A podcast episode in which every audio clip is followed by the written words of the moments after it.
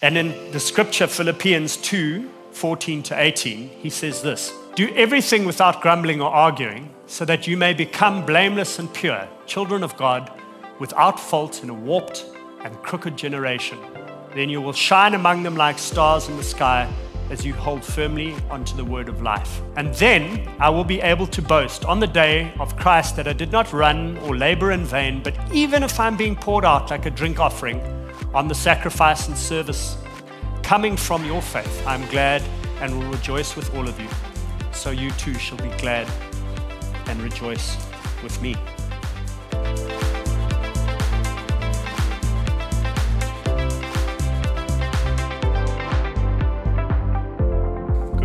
Olive Tree. How are you all doing? Good. Thank you, Timo, for that wonderful introduction. My name is Craig Stewart. For those of you that don't know me, like Tim said, I've been here. We're coming to Olive Tree for around about 12 years. I'm married to my beautiful wife, Tess, who's actually not here. She was here in the first service. And we've been married for 12 years as well. We've got two sons. One is 7, Samuel, and the other is 3. They're full on, but we love them very much. We live in Durban North, and yeah, we feel very blessed to be a part of this community. This church has been an unbelievable help and rock for us in hard times, and we feel very blessed to be able to worship and fellowship here. So I am by trade a leadership and resilience coach, and I guess very simply put, I help people and businesses become the best versions of themselves. So that's what I aim to do. And if you were to ask me what my purpose here on earth is, I would say with any shadow of a doubt, is to be a father to many, both to my sons and to the men that God sent to me to help mentor and coach. So yeah, Tim said, it's actually not my first preach. I did that earlier this morning. So this is the second time around, and I believe it's always better second time around. So here goes. But Ross has nagged me for many years now to be a part of, to come up and coach. We've served in life groups. We've led life groups. We've served coffee. We've served in kids' church. And today's the first time up on stage. So it feels really good to be up here. It feels a great honor and a great privilege, so thank you for having me. To all of those of you online, hi, and you're welcome as well. But before I dive in, let's just pray. Father, Lord, thank you for the opportunity to share your word today to the hearts and minds of the people that hear it in present and online. We pray that this message would resonate deeply with people's souls, and that they would go out seeking your joy or full of your joy, and be a light unto others and the city. Amen. So we've heard Ross and Shane and Brent speak into the book of Philippians. It's a short book, but there's so much in there. And today in particular, I'm going to be speaking into Philippians 2, and the part of scripture that I'll speak into is the verses 14-18. But basically, Philippians is all about finding joy in our lives when our situations shout otherwise. So quite contradictory. And if there's one thing I want us to take away from today, is that you and I have been given an opportunity to be joyful despite ourselves or despite our circumstances. And in addition to that, to go out and be a light unto the world. And perhaps that's really hard, and you're sitting there going, sure, Craig, that's great, but you know, things are tough out there, and they are. But we don't do this alone. We do this in a community of believers. And of course, when we keep our eyes fixed on Jesus, how can we go wrong? But Paul uses the word joy in this book 20 times, and the guy's in jail. So he's oppressed. His life's work is being called into question. But he's learned to be content in any situation, finding joy wherever he is. And therefore, one of the sturdiest things as Christians in our walk and as believers should be our joy. Now, as I mentioned, the main piece of scripture will be Philippians 2:14-18, but I'd like to fast forward ahead a little bit and read through Philippians 2:18-30, just to give some context to what I'm trying to say. It's quite a long passage, so bear with me, but we'll read it together. So it says here, I hope, It'll come up on the screen now. I hope in the Lord Jesus to send Timothy to you soon, that I may also be, there we go, that I may also soon, that I may also be cheered when I receive news about you. I have no one else like him who will show genuine concern for all your welfare, for everyone looks out for their own interests, not those of Jesus Christ. But you know that Timothy has proved himself, because as a son with his father, he has served with me in the work of the gospel. I hope, therefore, to send him as soon as I see how things will go with me. And I'm confident that the Lord will come soon. But I think it's necessary to send back to you Ephroditus, my brother, co-worker, and fellow soldier, who is also your messenger, whom you sent to take care of my needs, for he longs for all of you and is distressed because you heard he was ill.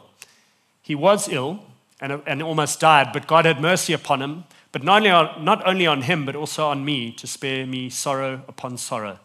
Therefore, I am more eager to send him, so that when you see him again, you may be glad and I may have less anxiety.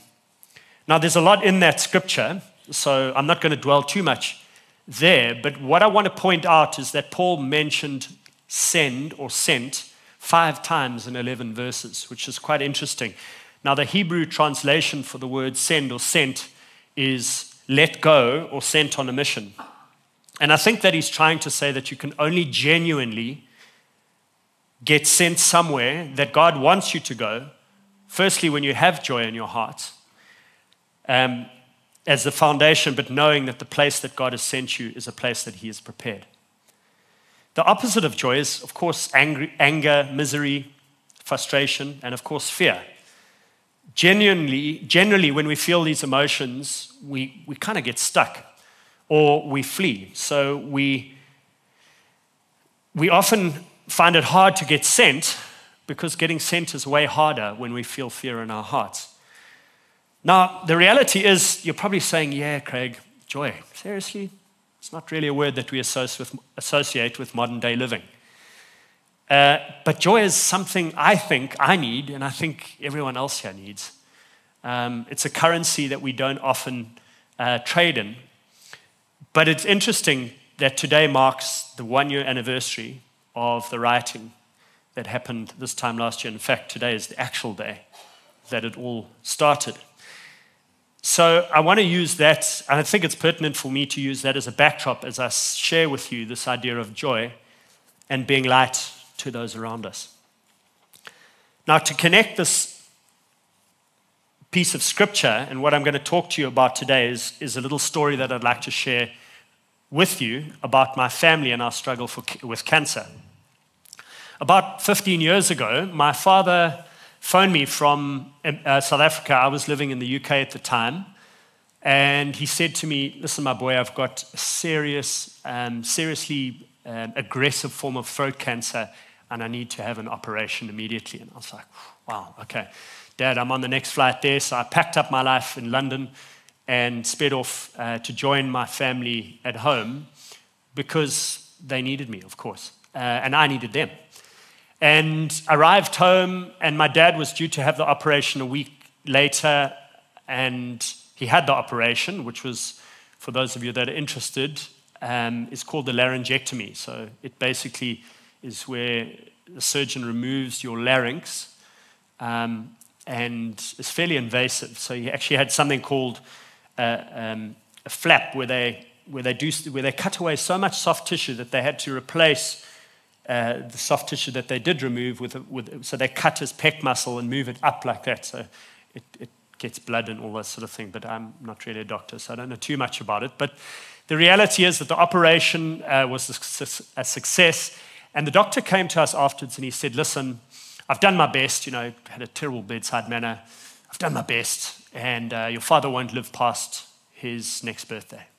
I was like, wow, really laid that on me. And it was a really hard pill to swallow.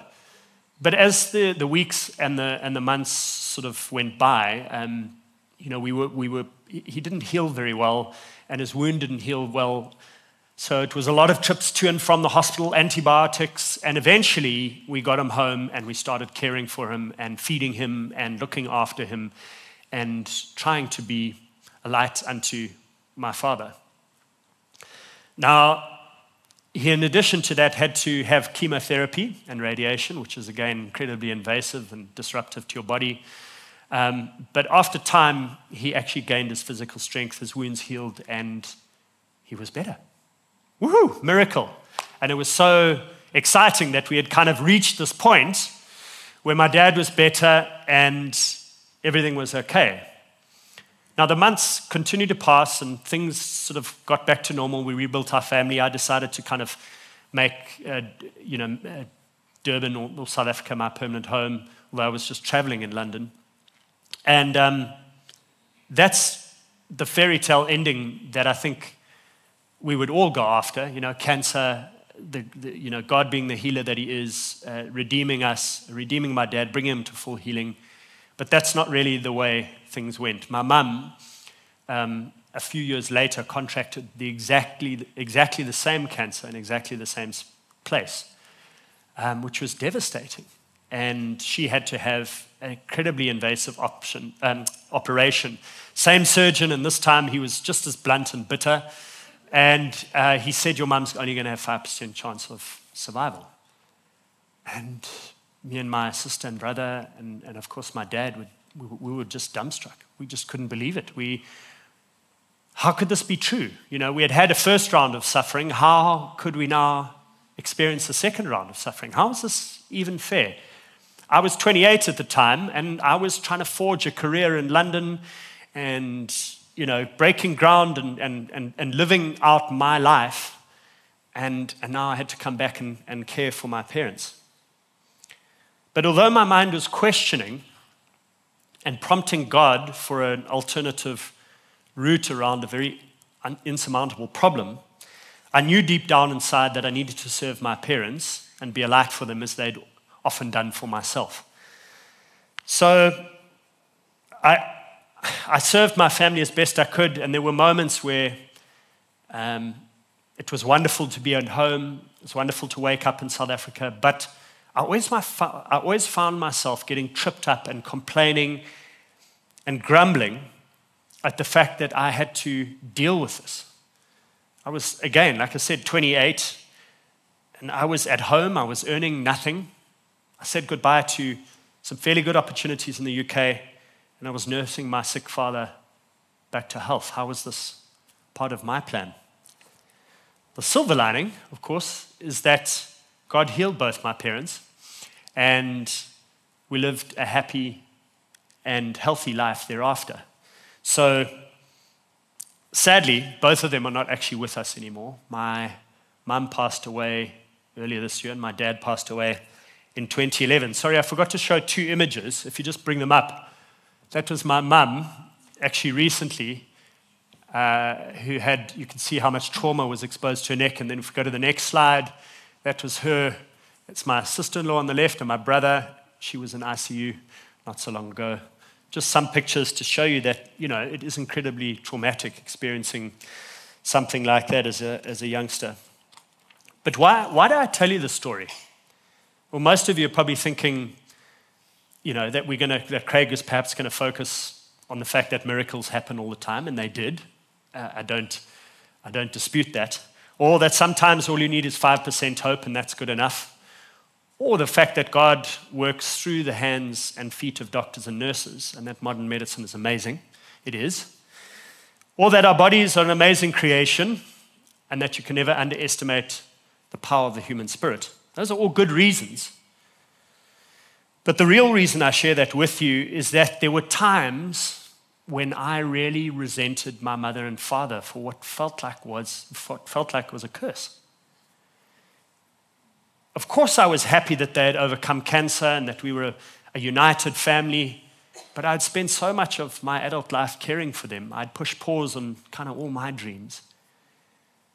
And I know that my reality in that space was very selfish and very much a victim mindset. But I found that the smaller moments were always the hardest for me. I knew that God had the biggest stuff covered. I had faith for that, plenty of faith, you know, like they were going to be healed, we were going to see a miracle. But the smaller moments were always the most difficult. And few come to mind. Smaller moments like having to clean my father's wounds, the frustration I felt when I had to feed my mum. She had what they call a stomach peg, so she couldn't eat orally. We had to blend all her food, blend and blitz her food, so it was in liquid form, and then pour it into a great big syringe that would go into her stomach. And sometimes she would forget to close the top of that, and she would cough, and it would go everywhere, all over us and the bed sheets. And I mean, reflecting on it's quite funny, but at the time, like you can imagine, you're like, ah, oh, you know, I spent some anyway. Or the countless travels that we went to, the trips between Maritzburg and Durban because they went in hospital here in Durban, or having to answer their calls and SMSs at the most inopportune moments when they felt lonely or sad, or having to try and make them a part of some of our family gatherings, which is always a bit of a logistical nightmare because we had carers and oxygen machines and just a bunch of stuff that came along with the deal. But my personal favorite was always when people, Shane, bless their hearts, they would always come up to me and go, how is your mum? How is your dad? Oh, they're such wonderful people. They're so strong. And of course they were right. But I was like, hang on, what about me? I'm the one that has pushed pause on my life. I absolutely love my mother and father, and a tighter family bond you wouldn't find anywhere. Of course, love my sister and brother too, but I was young and frustrated, and I was super mad with God. As the months passed and their wounds healed, I slowly began to find joy. Now, the reason I tell you that story is what I'd like to know from my story and connected to your spaces is what are the stories that you have in this room that are similar to mine, that you can connect with an experience of deep trauma where you've had to push pause in your life and care for someone close to you. What are your stories of challenge? And having to make a conscious decision to try and fight for joy and be a light for those people around us.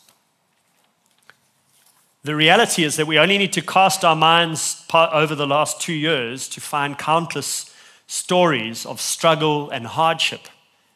COVID, rioting, flooding, job losses, load shedding, mental health issues, retrenchments, liquidations. The list goes on. And I'm certain that if we asked people here in the congregation, there would be loads of stories that we could connect with, stories of hardship and struggle. And I often find myself sometimes with complete strangers sitting down and getting into that complaining game where, oh, you know, the government and, you know, load shedding and, oh, there goes another politician and, you know, and you get sucked into that narrative and you just join and jump on the bandwagon. Yeah, I know, it's just terrible. And, you know, we get caught up in that. But whenever I do and whenever I've been a part of those conversations, I've always found myself a little more hopeless and a little less joyful. Now, I'm not for one moment saying that our struggles are unimportant. They are. All your struggles, my struggles, they shape who we are if we allow them to. But what I am saying is that struggle is a part of life. We know this. And so much what has happened over the past years has been completely out of our control. And I've heard this time and time again, oh, I just want life to go back to the way it was. I want life to be easy. Can't it be easy? Well, both you and I know that life is never going to go back to the way things were, and that easy has a cost. But the irony is that what you focus on grows. Surely there's something that we get to shift into that's more joyful. So as I said earlier, I have the privilege of being a leadership and resilience coach. I run my own coaching practice. Check me out, apexcoaching.ca. Shameless pun for my own business, not scared to say that. And over the past while, it's outside of having to be a leadership and resilience coach, I've had to develop my skills in the trauma space as well, because trauma is very much a part of where we're at and how most people are kind of navigating life at the moment. So you'll find that word comes up time and time again, trauma. Now, I studied neuroscience. I'm not a neuroscientist. I'm not that clever, unfortunately. But I do know a little bit about neuroscience. And neuroscience basically is how our nervous system, our brain, and the world around us is connected and how we respond to it as a result. So a quick neuroscience lesson is the main part of the brain, which is called the limbic system, is divided into four main parts. The hypothalamus, the hippocampus. The two that I want to focus on today is the amygdala and the prefrontal cortex, as some people know it as the limbic cortex. So the amygdala is a very important part of our brain.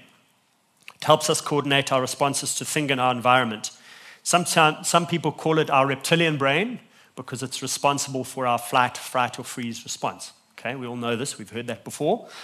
And our prefrontal cortex, which is just behind our forehead, is responsible for mood, motivation, idea generation, creativity, and judgment. Now, the interesting part of what I do is, in session, I try and help people engage their prefrontal cortex. And the result of that is we make better decisions, we make better choices, and ultimately, gives us joy. Now, when we're being led by our amygdala, okay, it's not a bad thing. So when our body experiences threat, okay, we almost go into like overdrive. Our amygdala takes over. And you'll hear sometimes people that go through traumatic experiences just say, I don't know what happened. My mind just took over, and it does. It just takes over, which is phenomenal. Now, to make decisions in that survival state, flight, fright, or freeze, you're obviously you're going to make some bad decisions. Now, the reality is in the moment, the amygdala is a very good thing because it floods your body with adrenaline and cortisol. It sends blood to your extremities, your legs, and your hands so that you can either fight what's coming at you or run away. But to remain in this state is quite destructive. The reality is that a lot of people continue to stay in this state. Now, the way that kind of shows up in life is that we're deeply traumatized. So the clinical definition of what we've been through, I think, as Italians, or certainly as South Africans, is compound trauma, a series of traumatic events over an extended period of time, say 2 years. Now, there are four different types of trauma. There's what I like to call a hero stage, which is where people run toward the chaos, okay? It's like, you know, when they were rioting, people were manning roadblocks and doing all of those crazy things, which were good. I didn't do that because I didn't have a gun or anything. I just had a baseball bat. I don't know. The second stage of trauma is the honeymoon stage, which is where the rioting or floods are over, breathe a sigh of relief. It's almost a euphoric stage where we get involved in almost a humanitarian effort. So we go and get involved in street cleanups like we did when there was rioting, flooding. We go and clean the beaches, send out food parcels, but that dissipates quite quickly. And the stage that most people, I think, are at, well, certainly myself, is in a bit of a disillusioned stage, which is the third stage. And that's depicted really by the demands of life on one hand and the energy that I have. Now, 4 years ago, those two entities were quite close together. Life demanded stuff of me. I had the energy for it, and I met it as I needed to. What's happening now over a period of time is that life is demanding a hell of a lot more of us than we realize.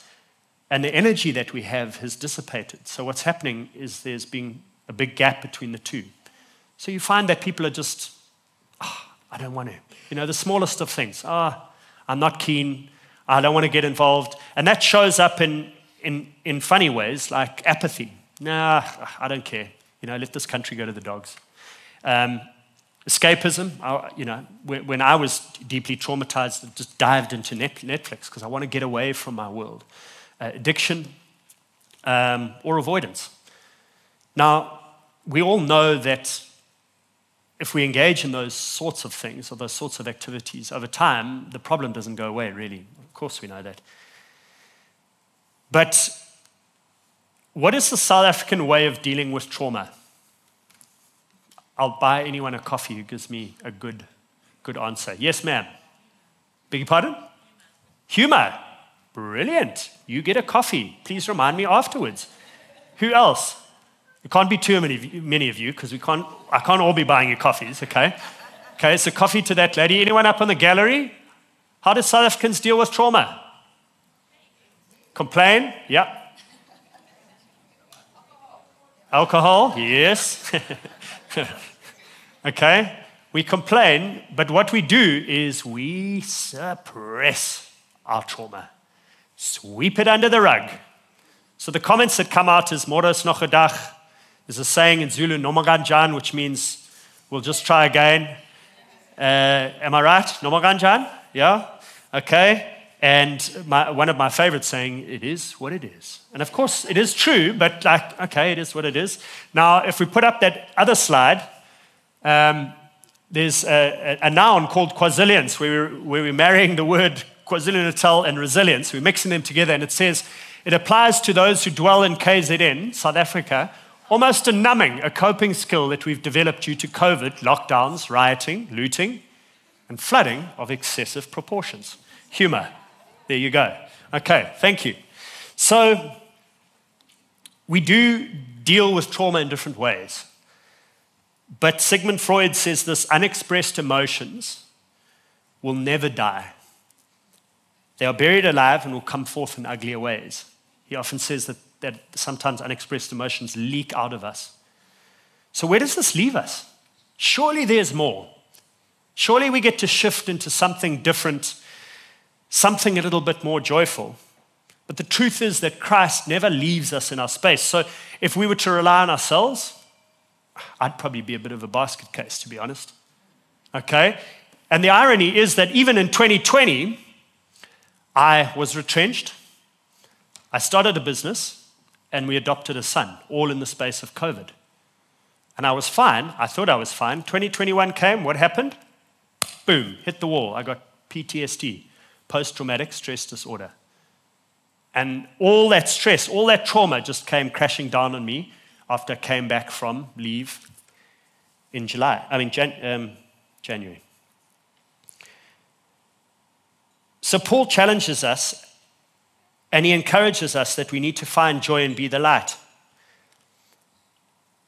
And in the scripture, Philippians 2:14-18, he says this, and I'm going to read it with you. Do everything without grumbling or arguing, so that you may become blameless and pure, children of God, without fault in a warped and crooked generation. Then you will shine among them like stars in the sky as you hold firmly onto the word of life. And then I will be able to boast on the day of Christ that I did not run or labor in vain, but even if I'm being poured out like a drink offering on the sacrifice and service coming from your faith, I'm glad and will rejoice with all of you. So you too shall be glad and rejoice with me. The book overflows with joy and thanksgiving, which is crazy because the guy who's writing it is in jail. I wish Paul had been a little bit more realistic and a little bit more down to earth. He could have said, try and do most things without complaining and blaming. Okay? That would have been a little bit easier to get our head round. I could give it a try, but all things? I don't know. He goes on to say that we need to shine like lights in the world. And the interesting thing about a light, whether it's a star or a burning candle, is that it's always brightest when the space around them is darkest. Don't you think we need to be lights to those people around us? We get to choose. So when we're in conversation next, and I've been guilty of this so many times where I've had the opportunity to point people toward the direction of Christ and shine his light on their situation and mine, but I've chosen not to because of fear of my reputation. The truth is that we can't do this alone, which is why in verse 16 he says, hold firmly to the word of life, which helps us sustain our light and ensure that it remains bright. God's word is our daily bread. It's our sustenance to get us through life. But outside of the blaming and finger-pointing game is another type of the way in which people deal with this. It's called toxic positivity. I don't know if you've heard of it. It's actually a term where people are always, hey, so positive, things are going well, you know, load shedding. Don't worry, it's an opportunity for you to play Sudoku with your children or something like that. And you're like, seriously, I don't need toxic positivity. But people try and put a positive spin in that frame of mind on all experiences, even those that are profoundly tragic. But all of this has left people actually feeling fatigued. Who's feeling fatigued? I am. Okay, I hope you're not feeling tired because then I'm boring you. Okay, but I'm feeling fatigued. Physical fatigue, mental fatigue, emotional fatigue, decision fatigue, empathy fatigue. People are feeling burnt out and strung out. And yet, what Paul is calling us to do and be, he encourages us to hold fast onto the word of life as we shine our light, which gives us life and will help us continue shining. And then he goes on to say, so that in the day of Christ, I may be proud and do not run or flee in vain. So going back to my story, despite myself, upon reflection of that, I was so glad that I chose to nurse my parents back to health. Okay, they're not with me anymore, but those moments were beautiful. They were a gift because if I had the opportunity to do them again, I would. Probably not the one where the liquid gets splashed all over me, but I wouldn't have changed it anything because I got the opportunity to be a light to my mum and dad. And they gave me joy. And that joy led to hope. And sometimes that's all I had. But ironically, it was all I really ever needed. I said earlier, what you focus on grows. And I gave you a short explanation of what the brain does when we're triggered negatively and positively. It oscillates between having our amygdala in control and having our prefrontal cortex into control. Flight, fight, or freeze, or the prefrontal cortex, which helps engage your brain properly, helps you make good and solid decisions. The irony is that complaining, blaming, triggers the amygdala because it takes us back to those moments of trauma. You could try it at home. If you go back and say today over lunch, hey, remember this time last year, what did you feel? You'll actually start to get sweaty palms, maybe a headache, your heart will start racing because trauma shows up physiologically as well. When we choose joy, we hand over the complexity of trying to solve something unsolvable to God. And it is He who gives us a different picture to look at than the one that we're looking at currently. Which brain have you been living out of lately, folks? A while ago, it was about 2 weeks ago, I went to the fridge. I was very hungry. And in our house, we call it hangry, where you're hungry and angry. So I was like, oh, I'm so hangry. Go to the fridge, open it up. No, no, looking for food. Oh, there's nothing there. Okay, close the door. Sit down. I think I worked a little bit more. And then I was like, no, I'm really hungry. I'm really hangry. Okay. Now, my thinking was that in the space of 5 minutes, something miraculously and delicious had appeared in the fridge. And my disappointment was real. When I opened the fridge, I was like, oh, okay. There's nothing there. Okay, that's fine. But what I did notice were a whole lot of empty Tupperware in the fridge that had sort of leftover food and stuff in. And I sort of started cleaning the fridge out, taking the old food, throwing it away. And God actually spoke to me and He said, imagine that this fridge is your mind. How many empty Tupperware have you left in your mind or focusing on that is sapping you of your emotion, your energy, your ability to focus? What are you focusing on? Now, the irony is that after clearing the fridge out, okay, I found a delicious piece of braai meat, which I then scoffed down, and I was happy and joyful, okay? Remove the blaming, grumbling from our lives, be a light unto the world, and who knows what joy awaits us. Yes, our country is in a dark space, folks. Durban is a hard place to live in at the moment, maybe because of Eskom, but fortunately we don't have load shedding. Things are tough. But how often has God seen this play out before? in the history of the Bible. Go back, read it. So many stories of God completely redeeming a city or a country in an instant. Where are we placing our joy, hope, and faith? Now, I wanted to leave you with a story that kind of gave us joy, or gives me joy. So this week, like preparing the sermon, which takes a long time, and trying to get things done, and you don't need to prepare a sermon. And I came back home, and the boys were sort of, they were on holiday, and Tess, my wife, was like getting ready to go to boot camp. And I was like, oh, you know, a bit of bad mood. And she was like, why are you in a bad mood? Which is like red rag to a bull. It's like, oh, I'm not in a bad mood. What do you mean? Of course I was in a bad mood. And she went to boot camp, and the boys were watching TV and eating their dinner. And I was in the kitchen, and God just said, put on some music. I was like, okay, cool. Put some music on, cooking. And then I'm a bit of an old school rock, not fundy, but a bit of a rock nut. And I love old school rock and roll. And there's one song in particular by a band called AC/DC. Youngsters, you won't know what I'm talking about, but the band called AC/DC, and there's a particular song called Money Talks. You know that song? Come on, come on, listen to them. You know that song? Some of you are like nodding your heads. Others are like, what is this like talking about?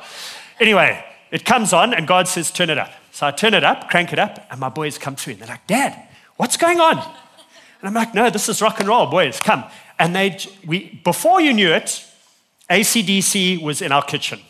We had pots and pans out. The boys were playing the drums with wooden spoons, breaking them.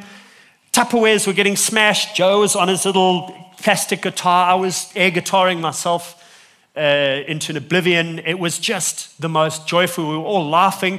Tess, my wife, comes back. She opens the door and goes, whoa, what's going on? And you're like, no, we're just in the moment. And I think sometimes that's often what happens. And I said to you earlier, the hardest thing for me was always finding joy in the smaller moments. I think sometimes what we find ourselves guilty of is living so much in the future or the past that we forget about the now. Yeah. Eckhart Tolle speaks about this idea that all we have is now. Yeah. And ironically, that when I heard and obeyed, tuned into what God was saying and his frequency, put the music on, we had such a joyful moment. Now is all we have. The gospel is always so full of joy and light. And I'd like to link what Paul says to the fact that when we focus our eyes on Jesus, engage our prefrontal cortex, and be the light, we find joy in that place. It comes from the book of Matthew, chapter 2, verses 10 and 9. And it goes like this when it comes up. No, wrong one. Oh, sorry. I'll show those at the end. Anyway, you can play those now. Sorry. Play those through now. That's actually, I wanted to show you those. The pictures of my mum, fully restored, healed. That's her in a pink gown with my boys there, my sister, my sister-in-law, her two girls. Next slide. Thank you. Sorry, I'm confusing you. My first time. That was last year, her 67th birthday. Ironically, her birthday was last week on Wednesday. She would have been 68. It's another picture of her looking glamorous, and my brother and sister with me. And then we took a trip up one random day just to go and spend a bit of time with her. That's Joe, the little one, and Sam, the bigger one. So there is redemption, there is joy, in spite of hardship, despite our circumstances. So the scripture that I was going to read to you is from Matthew 2, verses 9 and 10. If you could put it up there. You got it?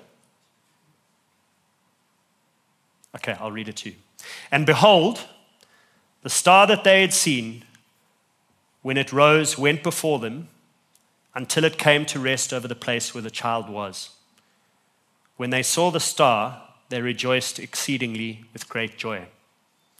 We can only imagine the joy experienced by the wise men of old when they saw the brilliant star that led them to Jesus. Friends, if you're feeling like I am today, we need joy. We need it. And I don't know what you're facing today, and I certainly don't know what to make of the last 2 years, and even more uncertain as to what's to come. But one thing I do know is that when we focus our eyes on Jesus, we give him our worries, our concerns, the things that are tripping us up, the things that are making us complain, blame, and grumble about, that we receive joy and ultimately we're a light to someone else.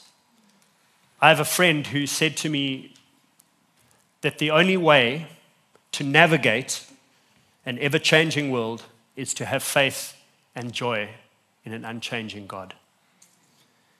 Let your focus fall on Christ, our Redeemer and Savior, and he will bring us hope, joy, and help us to be a light unto those people that need us. Let's pray. Father, Lord, thank you for the people here today. Thank you for those that are listening in online. I thank you that we, in a small way, get to change the course of history just by being joyful, just by focusing on you, your love. We pray, Father God, that you would watch over our city, that you would redeem the people of the city and bring them into a new fullness of hope, that they would focus on what's good with this world, not what's wrong. Be a part of building our nation back up again. Father, thank you for the moments of struggle that we've had in our lives. Although we don't want to revisit those moments, Father God, upon reflection, you've helped them. You've helped us use that and point us in the direction that when we focus on joy and set our sights on you, amazing things will happen. So we thank you, Father God, and we pray your blessing over this church, over the people of our city and our country. We ask this in your name. Amen. Thank you, friends. Join us for a tea and coffee outside. Great to share that with you.